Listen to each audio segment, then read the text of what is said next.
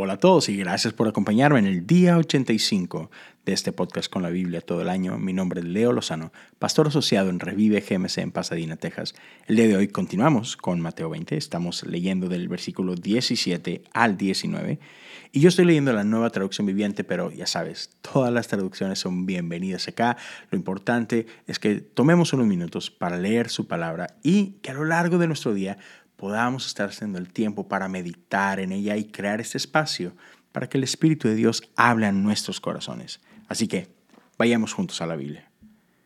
Mientras Jesús subía a Jerusalén, llevó a los doce discípulos aparte y les contó en privado lo que les iba a suceder. Escuchen, les dijo, subimos a Jerusalén, donde el Hijo del Hombre será traicionado y entregado a los principales sacerdotes y a los maestros de la ley religiosa lo condenarán a muerte. Luego lo entregarán a los romanos para que se burlen de él, lo azoten con un látigo y lo crucifiquen. Pero al tercer día se levantará de los muertos.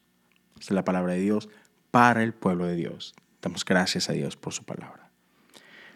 Una vez más. ¿Cuántas veces les ha advertido Jesús a sus discípulos lo que habría de acontecer? Muchas lo hace una vez más. Cada día están más cerca de Jerusalén.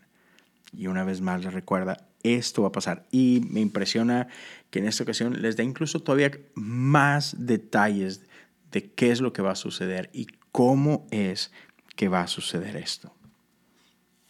Pero termina siempre dejándoles en claro, pero al tercer día me voy a levantar de los muertos. Hmm. Ese es nuestro Dios. Conforme se va acercando su misión, conforme van llegando a, Jerusalén, en ese caso, al, destino final, Jesús no pierde de vista cuál es el propósito. Y no quiere que sus discípulos pierdan de vista el propósito. Tenemos una misión, esta es la misión.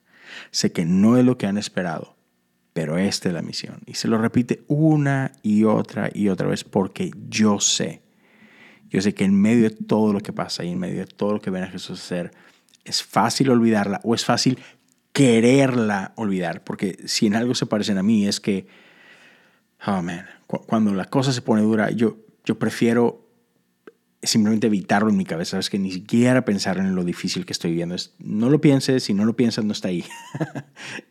si, no, si no lo piensas no, no, no hay que hacer nada, ¿no? Pero Jesús dice, no, no, no, no, no podemos darnos ese lujo. Esta es la misión, por favor, no lo olviden, pero todo va a estar bien.